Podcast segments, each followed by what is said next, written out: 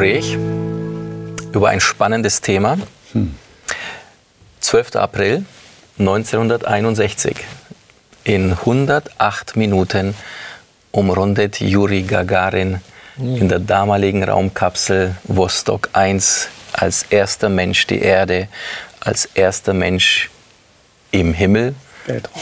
Wir sagen Weltraum, von der Erde aus gesehen der Himmel. Ja. Und äh, immer noch wird über seine wohl angebliche Aussage gelacht oder wird für na, dümmlich, naiv erklärt, dass er sagt, also Gott habe ich dort oben nicht gefunden.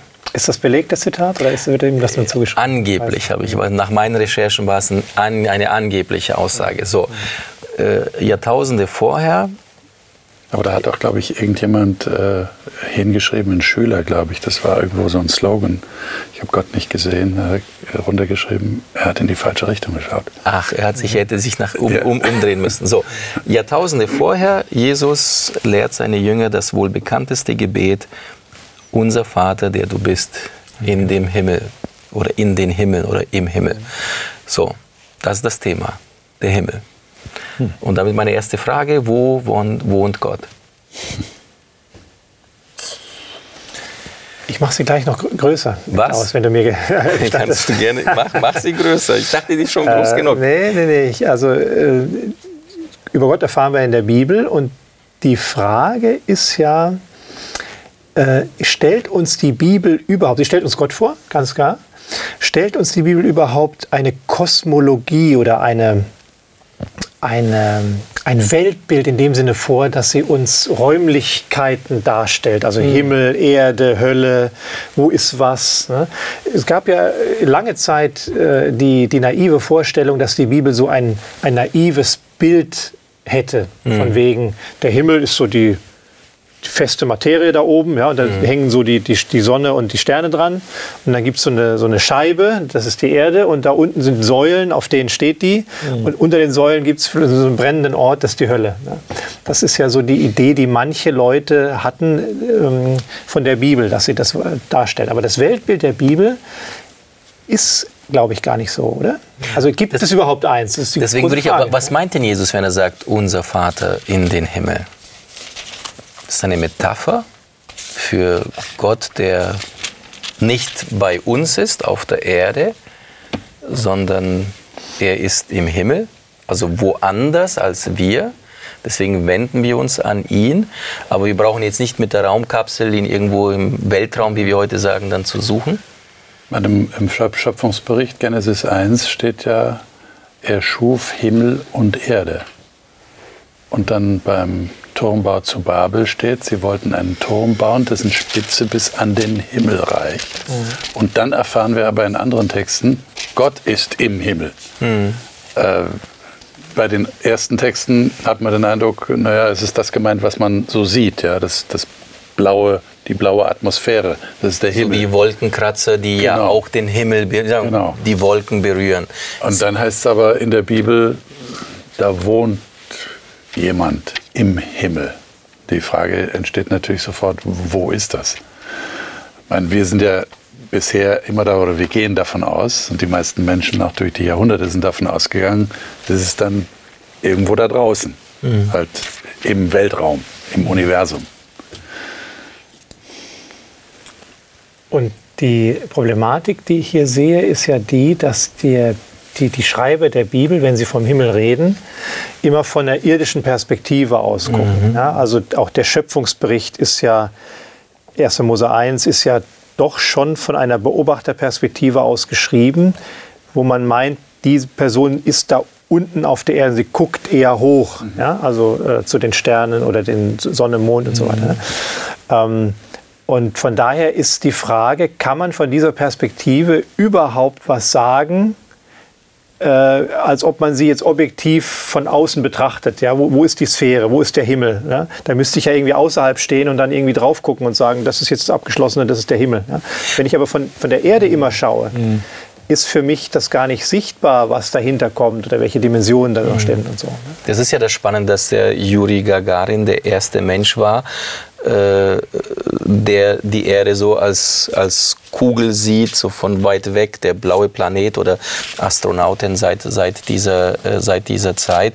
Sie nehmen eine andere Perspektive ein äh, und blicken auf das Geschehen von einer anderen Perspektive als das, was du jetzt, Jens, sagst, so der, der Mensch, äh, der jetzt in der Bibel beschrieben wird oder auch wie die Schöpfungsgeschichte dann halt eben uns erzählt wird. Ja. Du hattest ja gefragt, wo wohnt Gott, ausgehend von der Aussage Jesu. Ähm, die spannende Frage ist, ja, wo wohnt Gott jetzt? Du hast den Garten Eden, den Schöpfungsbericht angesprochen. Da war Gott äh, verortet an, an einem, äh, ging durch den Garten, da, da war Begegnung möglich. Später kommt das Heiligtum, ja, wo Gott einen Ort hat, wo er wohnt. Und das hat ja dann lange bestanden. Jetzt kommt Jesus und er sagt auch ja zu der äh, Frau am Jakobsbrunnen, mhm. dass die Zeit kommt und schon jetzt ist, wo man Gott im Geist und in der Wahrheit anbetet und nicht mehr auf ihre Frage in Jerusalem oder in, in, in Samaria oder wo betet man an. Das heißt, Jesus, wenn er sagt im Himmel, vielleicht möchte er auch einfach da einen Wechsel andeuten von dem Heiligtum, israelitischen Heiligtum weg hin zu einem einem persönlichen, transzendenten Zugang zu Gott. So, ne? mhm. Gott, er sagt ja auch, das Reich Gottes ist nicht von dieser Welt. Also Jesus bringt da schon einen Shift. Ja. Wobei er sagt, es ist aber angebrochen. Also es, es ist schon es, da. Es ist schon da, es ist, hat begonnen, ja. aber es ist auch nicht von dieser Welt. Ich, ich, ich bringe mal gerade diesen Text mit dem Heiligtum, weil du jetzt so das mhm. Thema aufbringst, so Gottes Anwesenheit. Also Gott bei den Menschen im Garten Eden, dann geht der Mensch, äh, muss den Garten Eden verlassen. Und dann ist ja die Frage so, Gott, ist er dann in der Gottesferne oder Gottesnähe, das Heiligtum, 2. Mose, dort im Kapitel 25 da wird ja so die Anleitung gegeben dem Mose ähm, auf dem mhm. Berg, wie das Heiligtum aussehen soll. Und da ist ja auch eine spannende Aussage, mhm. die damit verbunden wird, äh, 25 Vers 9. Äh, Vers 8, ich nehme das noch mit. Und sie sollen mir ein Heiligtum machen, damit ich in ihrer Mitte wohne. Mhm. Das ist mal bei diesem Wohnen, also wo wohnt Gott? Mhm. Nach allem, was ich dir zeige, nämlich dem Urbild der Wohnung, und im Urbild all ihrer Geräte, danach sollt ihr es machen. Also welches Bild, also was wird denn da abgebildet? Eine himmlische Realität und Wirklichkeit, die irgendwo ist, die jetzt illustrativ auf der Erde nochmal äh, gezeigt ja, wir wird. Wir hätten dann zwei Wohnungen. Ne? Also Gott wohnt eigentlich im Himmel an einem Ort. An diesem und, heiligen und das Heiligtum, Heiligtum auf der Erde wäre dann sowas wie Wahlheimat. Zweitwohnsitz. Zweitwohnsitz, Zweitwohnsitz. Ja. Also äh, er ist ja nicht heimatlos. Mhm. Er ist nicht darauf angewiesen, dass die Menschen ihm ein Heiligtum bauen, damit er endlich irgendwo wohnen kann, weil er, weil er heimatlos wäre, sondern er, er wohnt schon, aber entscheidet sich dafür, bei den Menschen einen Zweitwohnsitz zu haben. Ja. Mhm. Aber ich stelle mir die Frage nochmal zurück zur, zur, Ausgangsfrage.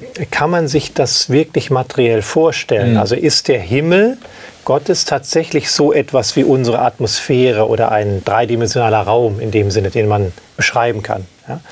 Das ist ja eine Grundfrage, die man, die man stellen muss. Also wir arbeiten mit den Worten Immanenz und Transzendenz. Also Immanenz ist alles das, was wir äh, schöpfungsmateriell erfahren können. Auch der Raum, den Juri Gagarin da äh, betreten hat, auch der Mond, das Universum, die Milchstraße, all das ist immer noch Immanenz, weil wir es fassen können, weil es materiell ist, ja? weil wir es theoretisch auch ähm, äh, bereisen oder erfahren könnten, mhm. ne, wenn wir denn mit, Licht, mit Lichtgeschwindigkeit unterwegs wären äh, und, und, die Planeten besuchen könnten. Also das ist die Immanenz, aber es gibt die Transzendenz und die übersteigt das Materielle. Das, das, mhm. das muss nicht unbedingt fern sein, das kann auch hier sein.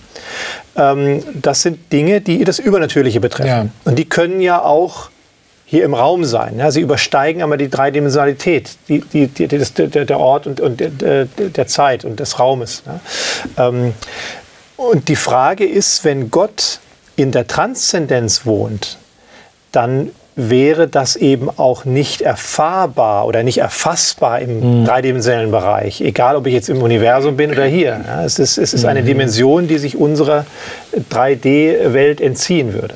Ich meine, das, da kommt man natürlich schnell in, in Science Fiction rein. Ne? Also dieses, äh, was ja ganz wichtig für die Science-Fiction-Leute ist, dieses Materialisieren. Das heißt, etwas, was eigentlich nicht Material ist, wird plötzlich Material. Da ist natürlich die Frage, was ist mit, mit Mose und Elia passiert auf dem Berg der Verklärung, ja, die offensichtlich im also offensichtlich, angeblich, scheinbar, nach allem, was wir aus der Bibel wissen, im Himmel sind und dann plötzlich aber erscheinen, so dass der Petrus dann sagt, lasst uns Hütten bauen, ja, wir fühlen uns wohl hier. Also sie nehmen sie tatsächlich wahr als, als materielle Personen. Aber es bleibt natürlich ein Geheimnis. Du hast vollkommen recht. Wir können nicht davon ausgehen, dass alles in drei Dimensionen im Universum oder in anderen Welten ist. Wobei man natürlich auch wieder sagen muss, naja, äh, es ist ja eine Erfindung Gottes mit den drei Dimensionen, wenn wir ihn als Schöpfer sehen. Ähm, Und er beschreibt sich selbst auch in drei Dimensionen eigentlich als Person, ja, die materiell zu sehen ist, für die Propheten zum Beispiel. Aber das muss er ja vielleicht auch, oder muss, aber, aber wenn Gott ein Gott der Liebe ist und wenn er auf Beziehung aus ist und ein Schöpfergott ist, der Wesen schafft, die materiell sind, dann muss er ja einen oder, oder will er ja einen Weg finden der Begegnung, also des sich materialisierens und auch die Offenbarung beschreibt ja dann, vi- vielleicht ist das das Urbild, was, was Mose hier gesehen hat, was dann die Offenbarung beschreibt, einen Ort, wo Gott ist und wo seine Geschöpfe mit ihm sind. Also ich glaube auch, dass er transzendent ist. Allgegenwart ist ja auch so ein, ein Schlagwort. Gott ist überall, er kann überall sein. Ähm, und doch verortet er sich dann vielleicht und, und vielleicht ist der Himmel dann ein, eine Metapher oder ein, ein, ein Begriff für diese Verortung, für den Ort, wo man Gott begegnen kann. Oder ist der Himmel die Metapher für das Transzendente? Also das wäre jetzt die Ich, Frage. ich glaube, dass das hebräische Hashamayim, also dieses Wort für Himmel, durchaus mehrere Bedeutungen haben kann. Und dass es auf der einen Seite der Himmel ist, den wir wirklich als Himmel, als, als menschlich so beschreiben würden, ja, die Atmosphäre, das, die, oben der Raum, die Luft den und so Gott weiter. in ne? Genesis 1 geschaffen hat. den er genau. geschaffen hat, Ja. genau. Und auf der anderen Seite aber auch für die Transzendenz ein Ausdruck ist. Ja? Also das genau scheint mir ja an, der Salomo anzudeuten. Du hast zwar das Heiligtum zitiert jetzt in 2. Mose ähm, und Trotzdem wird das ja wieder relativiert durch Salomo selber, als er den Tempel dann baut. Ja, in, in 1. Könige Kapitel 8, äh, Vers 27, wo die Stiftshütte, das Heiligtum der alten Israeliten, ersetzt wird. 1. Könige 8. 1. König Kapitel 8, Vers 27. Das ist die, die Szene, wo das... Einweihung des Tempels. Einweihung des genau, Tempels, wo, okay. wo Salomo sozusagen ihm den, das feste Haus jetzt baut in Jerusalem. Ja. Und da sagt er in Vers 27, der Salomo spricht zu Gott im Gebet, äh, aber sollte Gott wirklich auf Erden wohnen? Fragezeichen.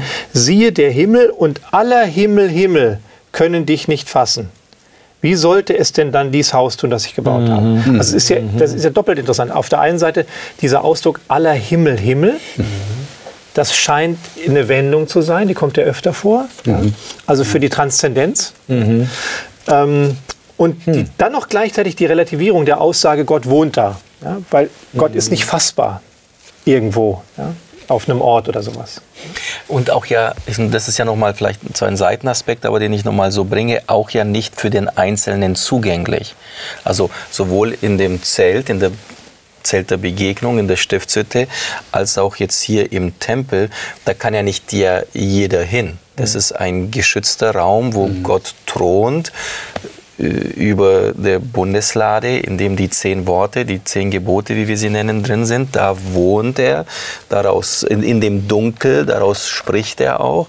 Aber nur einmal im Jahr, am Versöhnungstag, hat der Hohepriester eine einzelne Person Zugang auch zu diesem Raum, der sonst für die anderen doch auch entfernt bleibt. Ja, in dieser Spannung, so dieser Gottesnähe, aber auch Gottes Ferne oder wie kommt ein Mensch zu Gott? Das ist ja, äh, wo ist er und wie kommen wir zu ihm oder wie kommt er zu uns? Ähm, Und in diese Spannung spricht er das ja auch so hinein. Und natürlich auch, wer ist Gott? Also gab ja auch die Szenen, wo die Menschen dachten, nur weil der Tempel da ist und nicht kaputt ist, deswegen ist auch Gott da. Und äh, nur weil wir die Bundeslade mitnehmen und in den Krieg ziehen, dann muss auch Gott mitgegangen so ein sein. magisches Verständnis. Wir haben das Material äh, und dann muss auch Gott uns zur Verfügung stehen sozusagen. Da muss er ja mitgehen, weil er kann ja dahinter. gar nicht anders, richtig. weil er, er ist ja irgendwie dann da. Also. Aber wir Menschen wollen ja auch in den Himmel, oder? So, so, so reden wir zumindest. D- Das wäre jetzt so. Das, Lieber Gott, mach mich fromm, dass ich in den Himmel komme. Aber ist das biblisch? Also, Das ist jetzt die Frage. oder kommt das ja dann wieder von einer Anthropologie, die sehr von dem griechischen Dualismus geprägt ist, wo die Seele sofort zu Gott geht, während nach meinem Verständnis die Bibel ja eher von einer Neuschöpfung spricht, von einer neuen Erde. Mach mich fromm, dass ich auf die neue Erde komme. Reimt sich immer noch, ist ein bisschen länger. Äh, Wäre wär das nicht eigentlich der Ansatz? So, ja? ähm, ist, ist, ist das, ja, es ist eine Frage. Ja, vielleicht ist das einfach nur so eine Formulierung, die wir verwenden. Ja? In, in den Himmel. Dass ich zu dir Im komme. Himmel, genau. Im Himmel wird, wird alles gut sein. Na klar. Na, wobei ich es, möchte es, gibt natürlich schon im im, Himmel sein. Es gibt schon so diese, diese Vorstellung, äh, und die ist auch durchaus eben auch weit verbreitet, ähm, dass äh, eigentlich sehr stark verbreitet, muss man sagen, wenn man stirbt, dann kommt man in den Himmel Oder in die Hölle. oder in die Hölle. Und dann auch nochmal so die Frage, wie viel Anteil hat man dann an dem, was auf der Erde äh, passiert? Also, und ich habe mich ja, und das hat auch was sehr Tröstliches, also so, sage ich mal, emotional, seelsorgerlich, äh, menschlich ist, ist es ja ein, ein Riesentrost zu wissen, der Verstorbene, die Verstorbene, die ist jetzt bei Gott, die ist jetzt im Himmel während ähm, auch mein Lesen und Beschäftigen mit diesen mit den alttestamentlichen Texten, auch Aussagen von Jesus, die deuten ja den Tod schon ganz anders. Also eher dann als ein nicht mehr bewusst Anteil nehmen an dem, was ist. Wäre Keinen Anteil haben. Wäre es fast grausam gewesen, dass äh, Jesus Lazarus wieder zurückgeholt hat, ne? aus Wenn- dem Himmel. Ich meine, muss er nach vier Tagen muss er schon dort gewesen sein. So und so, aber man kann Nehmen sagen, gut, mal aber an. du bist hier noch nicht fertig, du musst wieder zurückkehren. Ja, genau. ähm, du hast noch was zu erledigen. Aber so diese, diese Frage so des, des Unbewussten, also des Todes als ein Schlaf, das verbindet sich mit diesem Neuschöpfungsgedanken. Dann sind wir eben nicht, nicht im Himmel, sondern wir warten, alle warten, die im Glauben gestorben sind, auf eine Auferstehung die zu einer neuen Erde führt, aber nicht zu einem neuen Himmel für uns als Menschen. Ist ja auch dann wiederum gar nicht so attraktiv, da, da, das Bild, dass der Volksmund, äh, der Münchner im Himmel, ja, Ja. dass das zeichnet, immer auf der, Auf Wolke, der Wolke sitzen, sitzen, Halleluja, frohlocken. Ähm, da, das ist ja dann auch die Kehrseite von, von diesem vielleicht zu wörtlich genommenen Himmel. Ja. Weil er auch so ja unfassbar bleibt. Genau. Er bleibt ja. so, was machen wir da? Na gut, halt fromm singen, halt so, was man in der Kirche so macht. Aber was meint der Jesaja in Kapitel 65, Vers 17? Ich sehe, ich will, also er redet Gott, ich will einen neuen Himmel und eine neue Jesaja, Erde schaffen. so? Jesaja 65, 17. Dass man der vorigen nicht mehr gedenken, sie nicht mehr zu Herzen nehmen wird.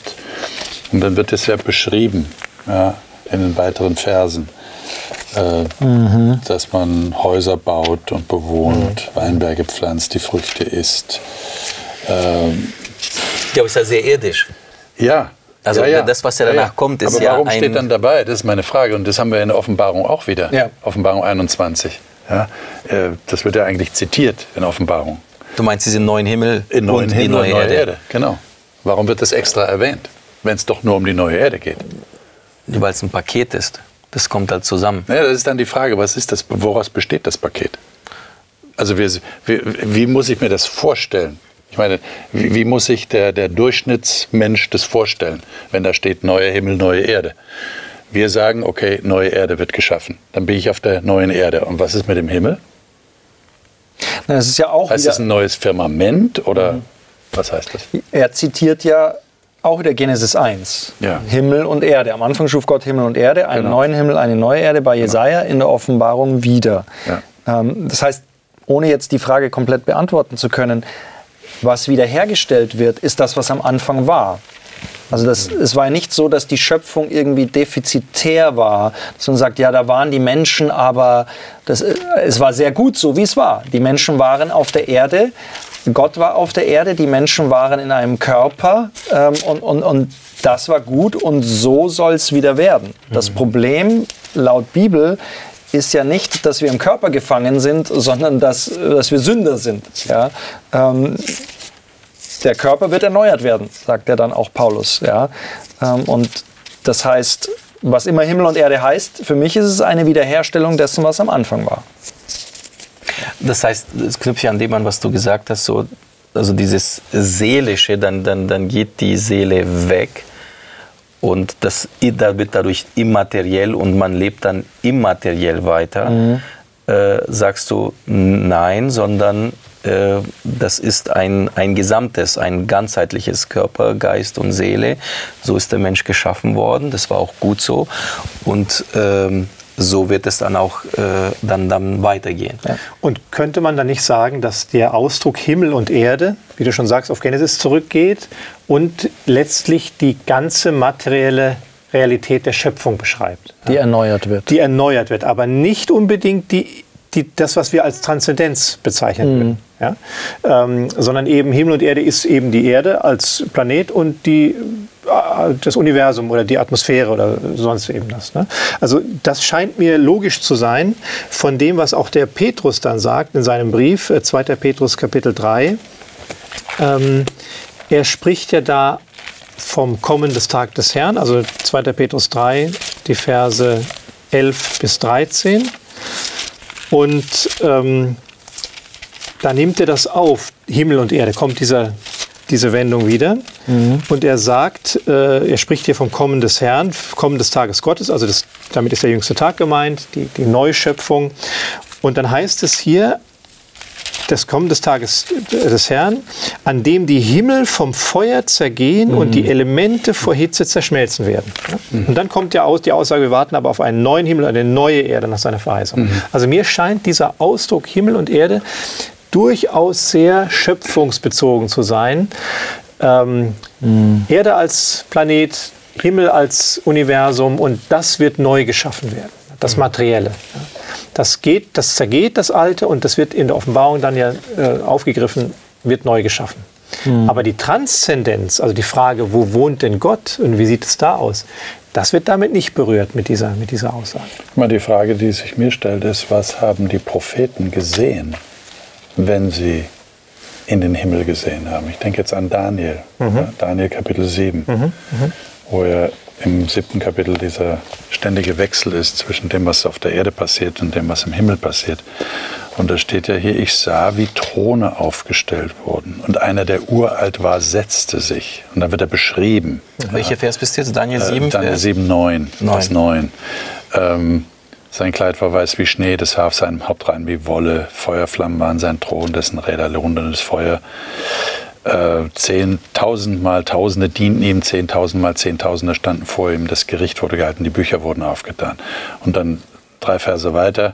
Ich sah in diesem Gesicht in der Nacht und siehe, es kam einer mit den Wolken des Himmels wie eines Menschen Sohn und gelangte zu dem, der uralt war und wurde vor ihn gebracht.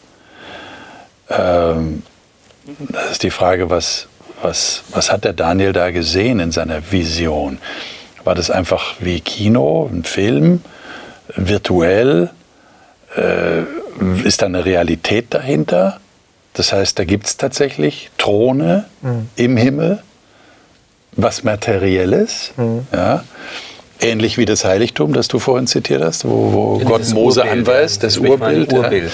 Äh, wir, also ich, ich tue mir auf beiden Seiten schwer. Ja? Auf der einen Seite mir jetzt das materiell vorzustellen. Ich denke, das wird der Transzendenz nicht gerecht. Äh, aber auf der anderen Seite weiß ich nicht, ob, ob ich es alles vergeistigen kann. Dann, dann bleibt am Ende nichts übrig. Ja? Und, und das ist ja gerade die Schwierigkeit, weil wir eben nicht in einer Position sind, objektiv von draußen drauf zu schauen und zu sagen, so ist es wirklich. Ja, das, wir sind ja in Bezug auf die Transzendenz immer auf Offenbarung angewiesen. Also wir müssen praktisch von dieser Seite, von Gottes Seite, Informationen bekommen, um letztlich unser Bild zu machen, weil wir von uns aus den Zugang in die Transzendenz nicht, nicht schaffen als Menschen. Ne?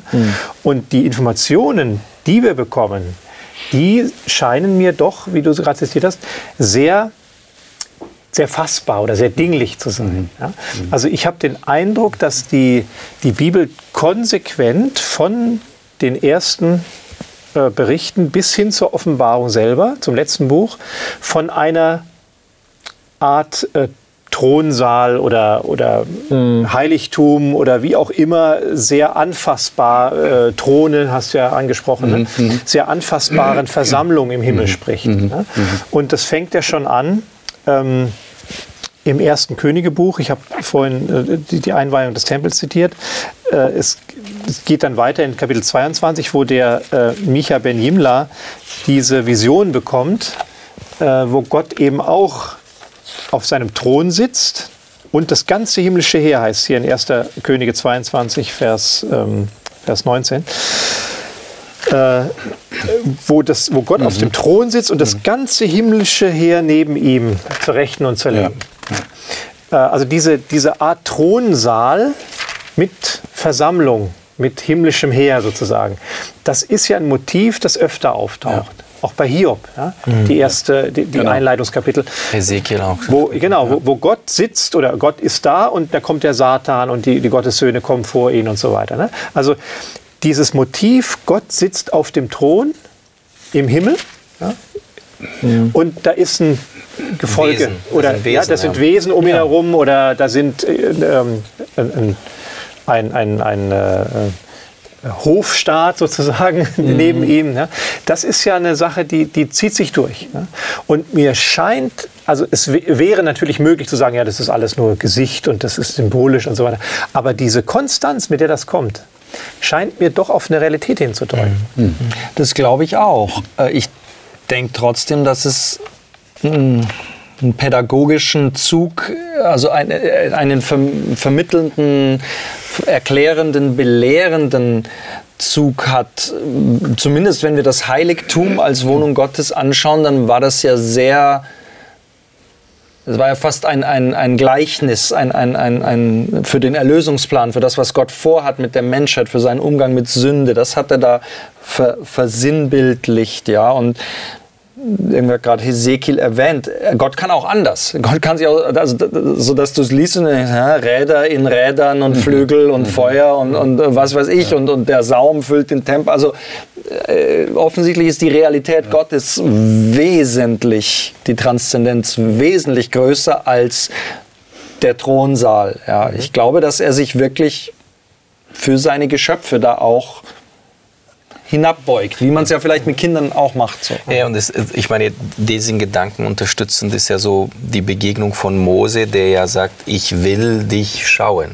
Er, er will Gott schauen. Und wo Gott ihm auch deutlich macht, als, als er ja unsicher ist darüber, ob Gott mitgeht. Das ist nach, dem, äh, äh, nach diesem Tanz um das goldene Kalb. Und dann sagt ja Gott so, er will außerhalb des, äh, äh, des, des Volkes. Also der soll das Zelt bitte außerhalb aufbauen. Ja? Äh, 2. Mose 33, Vers 7.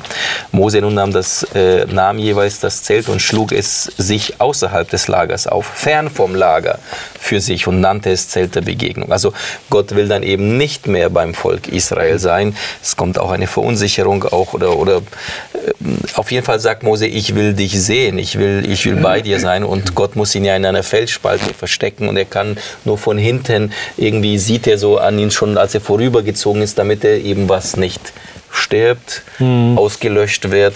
Also ist ja das diese Spannung so der Größe Gottes und einer Realität, die, die vorhanden ist, die uns sogar wortwörtlich sprengt, auflöst.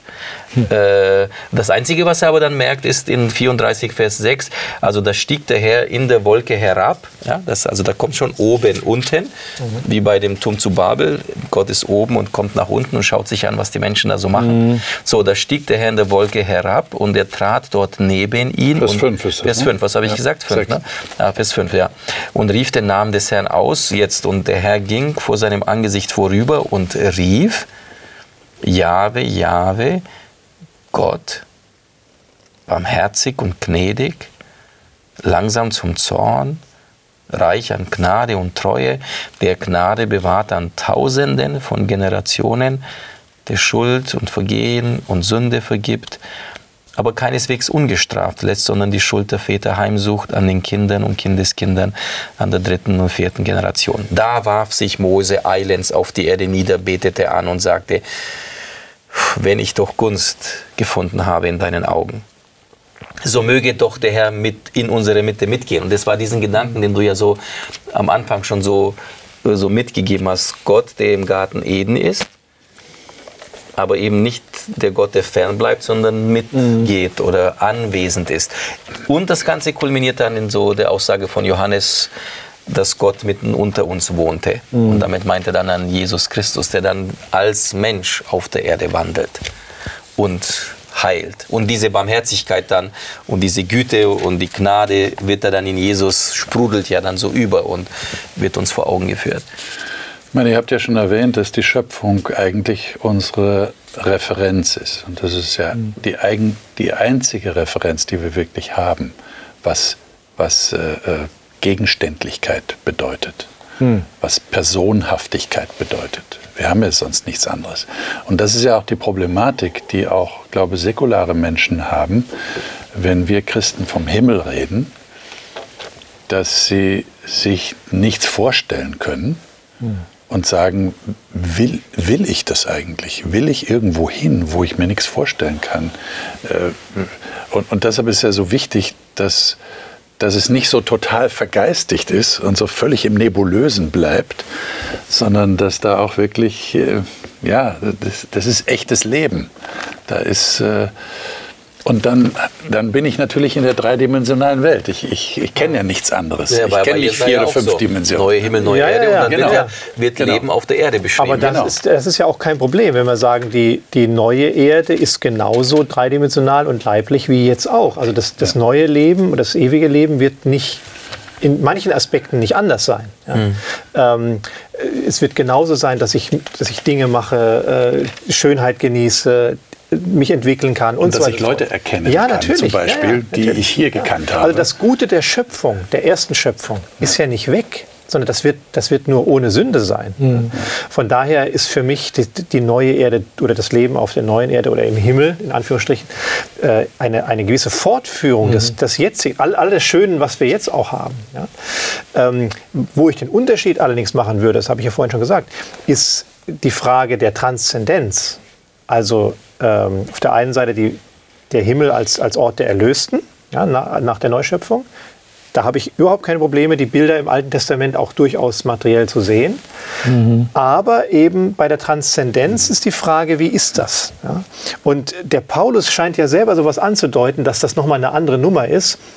Im zweiten Korintherbrief, ähm, Kapitel 12, da macht er so eine mystische Aussage, so eine, oder kryptisch, so ein bisschen ver verborgen. Es ist, es ist nicht ganz deutlich, was er damit meint. 2. Korinther. 2. Korinther Kapitel 12, wo er vermutlich über sich selber spricht. Ähm, in ab Vers 2 ähm, und sagt hier, ich kenne einen Menschen in Christus. Vor 14 Jahren. Ist er im Leib gewesen? Ich weiß es nicht. Oder ist er außer dem Leib gewesen? Ich weiß es auch nicht. Gott weiß es. Da wurde derselbe entrückt bis in den dritten Himmel. Und man vermutet, dass er über sich selber spricht. Ja, aber er weiß nicht, was ist das, was hat er da gesehen? Ist das eine Vision gewesen? Ist er tatsächlich entrückt worden? Ne? Vers 4 Ähm, ist es äh, Paradies. Genau. Ne? Und das scheint mir eine Möglichkeit zu sein, dass der Paulus hier in die Transzendenz genommen worden ist, das gesehen hat, geschaut hat, so wie der geschaut Daniel, hat. also dieses Schauen, ne? ja, genau, Schaute. Ja, genau. Und ähm, selber ringt mit der Frage, wie materiell ist das jetzt gewesen hier? Ja? Was habe ich da gesehen und so. Ne? Und er drückt das aus mit dem dritten Himmel. Kann man davon jetzt eine Kosmologie ableiten? Es gibt eine Stufe 1, das ist die materielle Sache. Ja? Dann gibt es vielleicht die, die, die, den zweiten Himmel, das wäre so der, der Engelhimmel ja? oder so die, die Auf die Idee sind Leute schon gekommen. Ja, eben. Ne? Und dann der dritte ist für Gott. Ne? Dann gibt es einen siebten Himmel. Ja, genau. Äh, aber ich, ich, meine, die Bibel macht uns zu wenig Hinweise, um sowas ableiten zu Ja. können. Jetzt Fall, ne? Also du würdest halt sagen, eigentlich da eher Vorsicht, äh, vorsichtig zu sein, um jetzt aus solchen Einzelaussagen jetzt dann ein ganzes Konstrukt dann so Ja. äh, entstehen zu lassen und dann äh, womöglich dann das auch noch so bindend zu machen für, für, für, für den Gläubigen oder für den Glaubenden. Und dann jetzt so, so, in welchem Himmel warst du schon? Naja, also ich habe es bis in den dritten geschafft und du, naja. Hm.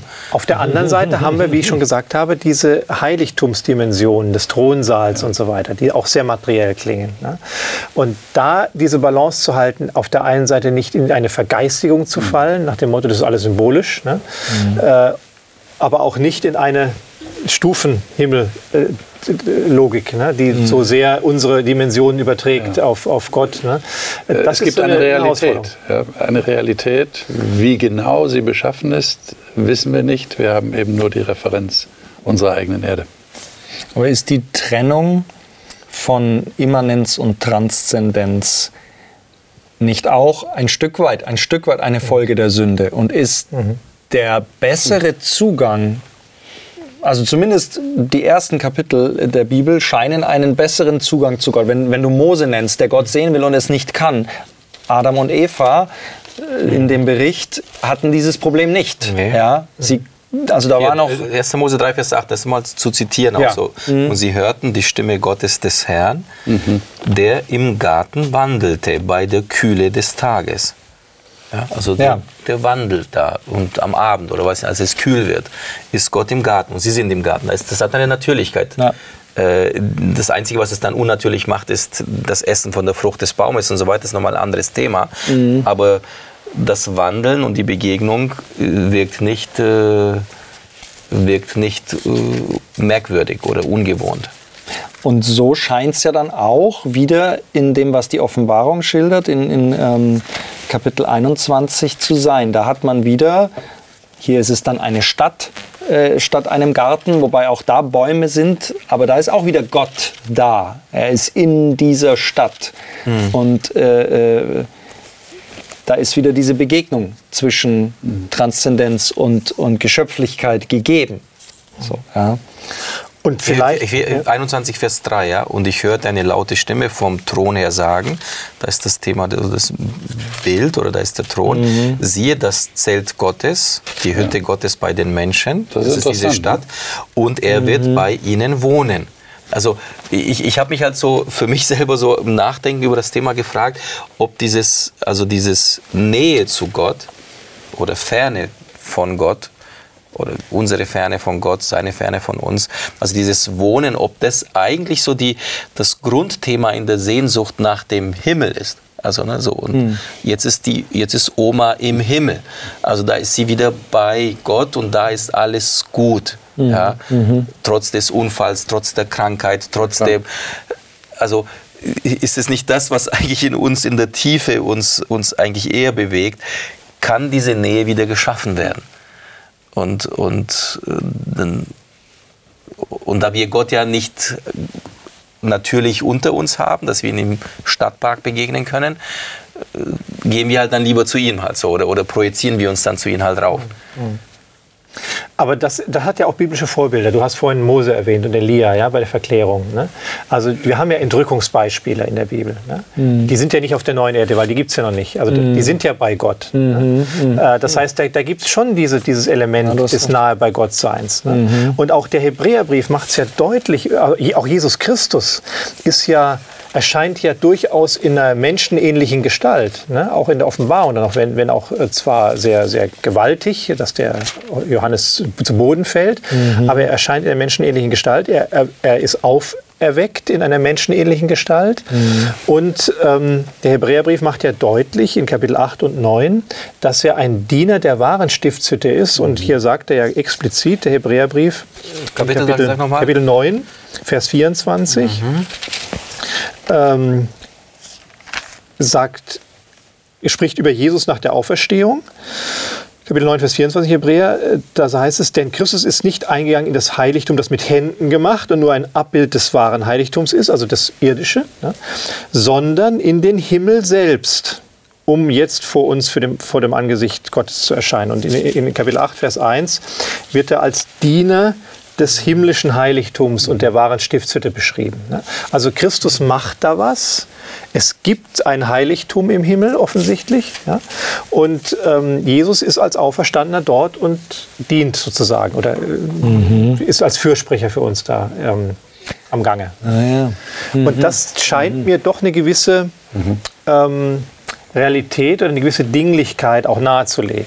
Ja, und dann Wenn auch in der Transzendenz. Und dann kommt er dazu, ja, in 1. Thessalonicher 4 sagt äh, Paulus, ähm, er selbst, der Herr, wird, wenn der Befehl ertönt, herabkommen vom Himmel. Zuerst werden Vers, die Vers? Das ist Vers 16. Vers 16. 4, 4 Vers 16. Mhm. Und zuerst werden die Toten, die in Christus gestorben sind, auferstehen. Also weil du gerade vorhin davon geredet hast, wir wollen gerne in den Himmel, möglichst gleich. Ja, die Oma ist im Himmel. Da steht aber bei der Auferstehung wird das passieren, wenn der Herr herabkommt. Und danach werden wir, die wir leben und übrig bleiben, zugleich mit ihnen entrückt werden also es gibt auch eine zukünftige Entrückung, auf den Wolken in die Luft dem Herrn entgegen. Das steht jetzt interessanterweise nicht in den Himmel, sondern einfach dem Herrn entgegen. Und so werden wir bei dem Herrn sein alle Zeit. Mhm. Wenn man das jetzt verbindet mit Offenbarung 21, könnte man sagen, gut, wir werden erstmal in den Himmel und dann wieder auf die neue Erde oder gleich auf die neue Erde. Wir werden auf jeden Fall beim Herrn sein. Das ist scheinbar dem Paulus wichtiger, als die mhm. Lokalität anzugeben. Mhm. Mhm. Da ist halt wieder dieses Thema Nähe zu Gott ja. oder Zugang zu Gott oder auch umgedreht, auch äh, Gottes Möglichkeit ja auch, ähm, Zugang auch zu uns zu finden. Äh, denn äh, durch diesen Wechsel des Vertrauens von Gott zu der Schlange hin findet ja auch ein Herrschaftswechsel ja auch statt. Äh, bei dem ersten Menschenpaar, dass sie nicht Gott dann als vertrauenswürdig dann ansehen und seinem Wort vertrauen, sondern halt eben dem, was dann die Schlange sagt und damit auch ähm, eigentlich Gott einen gewissen ähm, ja auch ringt um diesen Zugang äh, zu, den, zu den Menschen oder äh, zu der Menschheitsfamilie, ähm, um ihnen nahe zu sein. Ähm, und er möchte sie bei sich haben. Genau. Und er das ist ja auch sich holen. Und weil, weil, dafür braucht er ja auch die Erlaubnis, weil er sagt, also die, die Erde gehört ja auch dann wiederum schon des Herrn, aber dann auch äh, hier herrscht ja, herrschen ja auch andere Mächte. Ja. Ähm, und um diese Frage nach dem, nach dem Land, äh, wo ist Land und wo ist Gott und wo kann Gott auch äh, sein. Ähm, das ist auch etwas, was, was das Alte Testament ja auch durchzieht. Also, also das, der Same, der Nachkomme äh, und das Land. Ja. Gott auch auf der Suche nach Land, nach einem Volk, nach, nach einem Herzen, wo er wohnen kann und wo er sein kann. Mhm. Um damit es auch wieder einzunehmen, das, das, was verloren gegangen ist. Und das ist doch immer mit einem Ort verbunden ist auch immer mit einem Ort verbunden. realen Ort. Ja, ja, ganz klar. Hm. Das ist interessant. Und deswegen ist es, denke ich, auch wichtig, dass man eben das nicht zu sehr vergeistigt. Mhm. Also äh, nicht sagt, naja, wir wissen gar nichts drüber. Also die Frage ist, wie gehen wir mit den Informationen um, die uns die Bibel gibt, die ja durchaus konsistent sind. Ähm, und äh, wie bauen wir das ein? Also wenn wir denn eine ein Gebäude oder ein Gerüst so erstellen müssten. Wie bauen wir das ein? Wie, mhm. wie können wir das äh, entsprechend ähm, systematisieren? Wir sind halt immer, dass wir uns von unten äh, bewegen nach, nach, oben, äh, in unserem, jetzt illustrativ gesprochen, und nicht halt von oben her landen ja, und mhm. das Ganze so uns immer mehr nähern halt so. Und, und, und, und wir sind halt sehr begrenzt. Wir sind sehr eingeschränkt in, in unserer Vorstellungskraft. Wir, wir können uns ja nicht wirklich vorstellen, weil wir eben um die, um die ich sage jetzt mal, die Realität der Transzendenz wissen, dass wir da nicht alles erklären und alles beschreiben können, so wie wir es hier auf der Erde haben. Und doch wollen wir festhalten an etwas Realem. Ich habe hier ein Zitat von C.S. Lewis äh, gefunden. Äh, C.S. Lewis, dieser bekannte christliche Philosoph, könnte man ihn nennen, mhm. großer, tiefer Denker, mhm. hat tolle Bücher geschrieben. Und ähm, der, bringt es einfach einfach sehr deutlich auf den Punkt. Er sagt, wenn wir uns die unglaublichen Ankündigungen von Belohnung und die atemberaubende Größe dieser Versprechen in den Evangelien anschauen, dann ist es verständlich, wenn unser Herr und Gott unsere Wünsche nicht als zu groß, sondern als zu klein empfindet.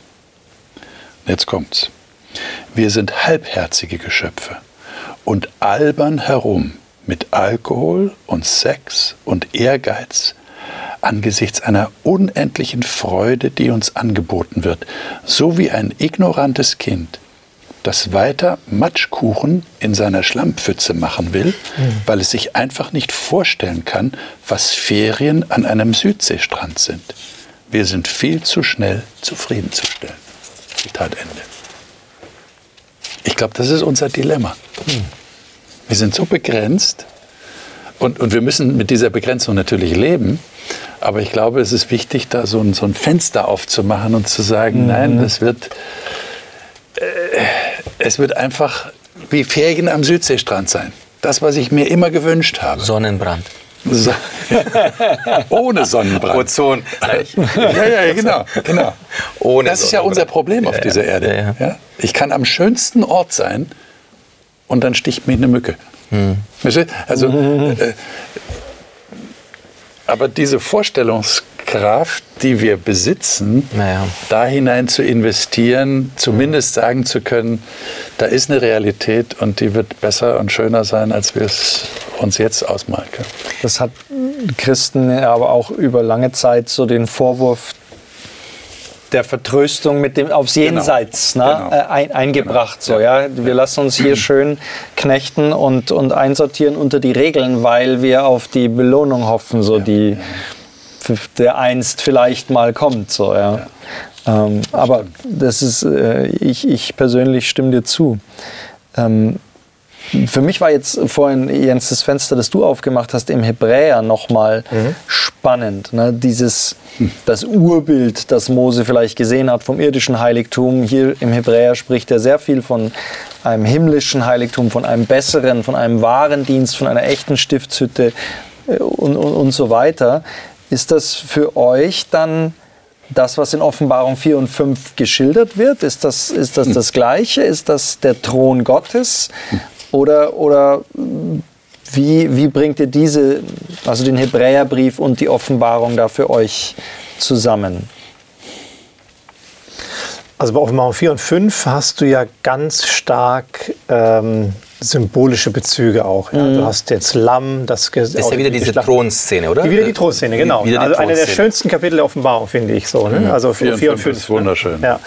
Und, ähm, und da hast du natürlich Elemente drin, wo man sagt, dass ähm, da sieht der Johannes Bilder, ja, also dieses mhm. gläserne Meer und, und das Lamm, was wie geschlachtet aussieht und so. Ich glaube nicht, dass Christus tatsächlich ein Lamm im Himmel ist, ja, mhm. sondern das ist, mhm. er sieht, er sieht hin, also er hört der, der, Löwe aus Juda oder er hört das Lamm und er sieht einen Löwen. Also mhm. so, mhm. da merkt man, er spielt mit den Bildern. Ne? Ja.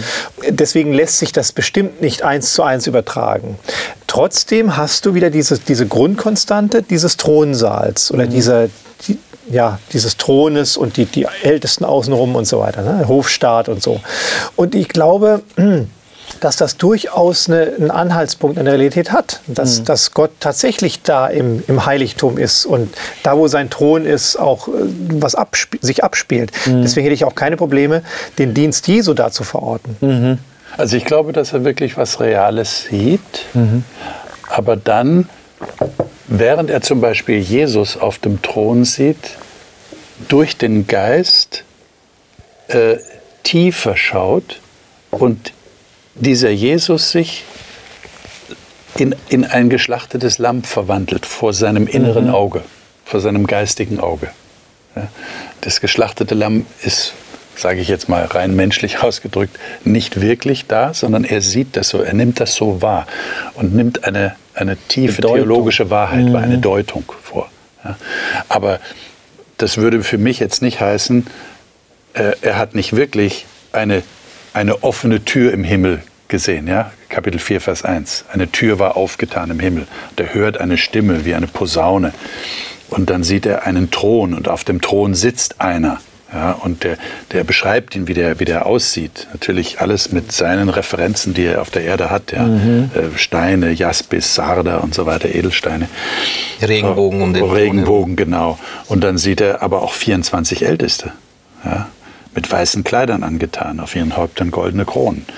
Äh, das ist offensichtlich das, was er wahrnimmt, was er sieht. Ja, aber es geht ja weiter. Blitze, Stimmen, Blitze, Donner, genau. Feuerfackel. Genau. Also ist ja auch nicht, das ist ja auch mächtig, also ein mächtiges Ja. Bild, äh, starke, Dann starke. die vier himmlischen Gestalten, die, die natürlich jetzt ja, voller Augen vorn und hinten, also es kommt so ähnlich wie bei Hesekiel, ja, die Räder in den Rädern, äh, völlig, ja, viele würden sagen, das ist Science Fiction. Ja. Und das ist ja auch, finde ich ja übrigens interessant, ja, Klammer auf, äh, dass Menschen so fasziniert sind von Science Fiction. Ja, äh, überhaupt ein interessanter Ausdruck, ne? Science Fiction. Ja. Wissenschaft, fiktive Wissenschaft. Ja. Also äh, irgendwo ist da eine Sehnsucht im Menschen, äh, sich etwas vorzustellen, was man sich eigentlich nicht vorstellen kann. Klammer zu. Ich, ich knüpfe jetzt nochmal an dem an, was du jetzt zitiert hast von C.S. Lewis. Ähm, Die hatte so überlegt, äh, stelle ich das an den Anfang, äh, diese, Szene, wo es auch um den Himmel geht, ähm, oder doch eher an, an das Ende. Und jetzt hat so unsere Diskussion sich ent- hin entwickelt. 1. Mose Kapitel 15 f- äh, und dort ab Vers 1. Ja. Da heißt es, nach diesen Singen geschah das Wort des Herrn zu Abraham, bevor er zu Abraham wurde, der alttestamentlichen Figur, zu Abraham in einem Gesicht, er schaut was, er sieht was. So fürchte dich nicht, Abraham, ich bin dir ein Schild. Gott wird ihn beschützen, ich werde deinen Lohn sehr groß machen. Beschützen und auch belohnen. Da sagte Abraham, Herr, Herr, was willst du mir denn geben? Ich gehe ja doch kinderlos dahin. Und Erbe meines Hauses, das wird Eliezer von Damaskus. Also so, für mich stellt sich so eine Szene dar, Gott sagt so, ich beschütze dich und ich belohne dich. Aber Abraham hat eigentlich, Abraham, Abraham hat eigentlich ein anderes Problem. Sein Anliegen ist woanders. Ich, ich wünsche, meine Frau und ich, wir wünschen uns Kinder und wir sind kinderlos. Und Abraham sagte, siehe, mir hast du keinen, Vers 3, keinen Nachkommen gegeben. Und siehe, der Sohn meines Hauses wird mich beerben. Vers 4, und siehe, das Wort des Herrn geschah zu ihm. Nicht dieser wird dich beerben, sondern der, der aus deinem Leibe hervorgeht, der wird dich beerben. Und er führte ihn hinaus und sprach, blicke doch auf zum Himmel. Da ist so der Himmel, aber in einer Stück weit anderen Bedeutung, als äh, wir streckenweise auch darüber gesprochen haben. Aber es verknüpft sich mit dieser Aussage von C.S. Lewis. Also nach der Sehnsucht des Menschen und dem bei C.S. Lewis, was kommt, aber für Abraham das, wo er in Beziehung oder in Bezug zu seinem Gott steht. Blicke doch auf zum Himmel und zähle die Sterne, wenn du sie zählen kannst. Und er sprach zu ihm, so zahlreich wird deine Nachkommenschaft sein. Und das finde ich einen faszinierenden Text dann so. Und er glaubte dem Herrn. Und der Himmel und an die, die an diesem Himmel für ihn sichtbaren Sterne sind für, für ihn eine Brücke, um zu glauben. Etwas, was ja viele von uns auch erleben, wenn man sagt, wenn wir irgendwo sind, wo nicht so viel Licht ist aus unseren Städten, sondern wo kein Licht ist und dann in der Nacht sind und in den Himmel schauen, dass das schon diese Schau, ist eine andere Art von Schau, macht ja was mit uns. Und für Abraham war es eine Brücke, damit er Gott vertrauen kann, damit er Gott glauben kann, dass er ihm eines Tages einen Sohn schenken wird. Und das ist dann seine berühmte Gerechtigkeit, die uns so die Frage nach der Gerechtigkeit aus dem Glauben kam durch das Schauen in den Himmel. Und wir wissen jetzt, dass die Sterne, die er sieht, nicht nur Lichter sind, sondern Galaxien, die völlig unsere Vorstellungskraft und unsere irdische Referenz übersteigen, weil wir überhaupt keinen keinen Plan haben, was das also wir, mhm. wir können ein Stück weit können wir schauen, wir können sagen Andromeda-Nebel ist so und so viele äh, Millionen Lichtjahre entfernt und besteht aus wahrscheinlich X-Zahl von Sternen oder Galaxien. Galaxien, wieder Galaxien. Das macht es, das macht es ja für uns nur noch größer, so rausgezoomt, sage ich jetzt mal so, die, die Wirkung, die der Himmel haben kann, darin zu vertrauen, dass, äh, dass Gott für den Einzelnen, das ist ja sein persönlicher Wunsch, ich möchte ein Kind haben oder wir wollen Kinder haben, ich sehne mich nach einem Nachkommen, äh, um da so an, an diesen Herrn äh, zu halten oder ihm zu vertrauen. Das, was ja auch er mit einem Bild versucht. Hey, komm, deine Matschkuchen im Vergleich zu was möglich ist oder was mhm. möglich wäre auf der neuen Erde oder dem Leben, das Gott dir versprechen kann oder geben kann. Und weil das Kind Zukunft ist. Der Mensch hat durch Kinder Zukunft, weil die Zukunft ist ja begrenzt durch den Tod, mhm. durch den Sündenfall.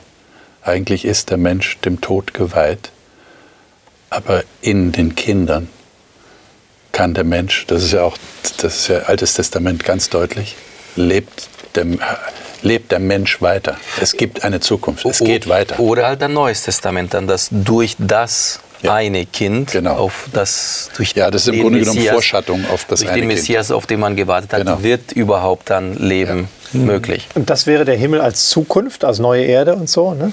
Ja. Aber es gibt ja immer noch, und da mache ich noch mal ein Fenster auf, äh, diese Topografie der Fenster. himmlischen Welt, ein kleines Fenster. Ja. Ich zitiere mal Epheser 6, ähm, Vers ähm, 12 wo der Paulus wieder so eine Aussage macht, die sehr schwierig zu verstehen ist, finde ich. Ja? Ähm, von ihrer Topografie her gesehen. Ja? Er sagt nämlich hier, denn wir haben nicht mit Fleisch und Blut zu kämpfen, sondern mit Mächtigen und Gewaltigen, nämlich den Herren der Welt, die in dieser Finsternis herrschen mit den bösen Geistern unter dem Himmel. Unter dem Himmel. Unter dem Himmel. Ja? Also da ist jetzt nicht der wirkliche Himmel oder auch nicht die neue Erde gemeint, sondern es ist eine, eine Tomographie oder eine, eine Lokalität benannt, die in die Transzendenz geht, nämlich ja. diese Mächte. Ja, also unter Gott gibt es Geister, Wesen, Engel, auch böse, die offensichtlich ihren Platz haben. Ja. Und die Frage ist, wo? Äh, unter dem Himmel, sagt er hier. Das ist für eine weitere Sendung, hätte ich jetzt gesagt. Vielleicht widmen wir uns ja in, in, einer, in einer weiteren Sendung ja, oder Ausgabe von, von Tischreden dem ja. Thema so diese Mächte, ja, äh, diese Mächte oder diese Wesen, ähm, die auch hier beschrieben werden ähm, Herren der Welt genannt werden sogar. Da sind wir wieder bei diesem ja. Thema. Ja. Also Gott, der durchbrechen will, auch ja. in diese Welt, einen Ort hat, wo er uns nahe sein kann, wir ihm nahe sein können, um diese Mächte dann zu durchbrechen. Sven, du hast noch einen Vers?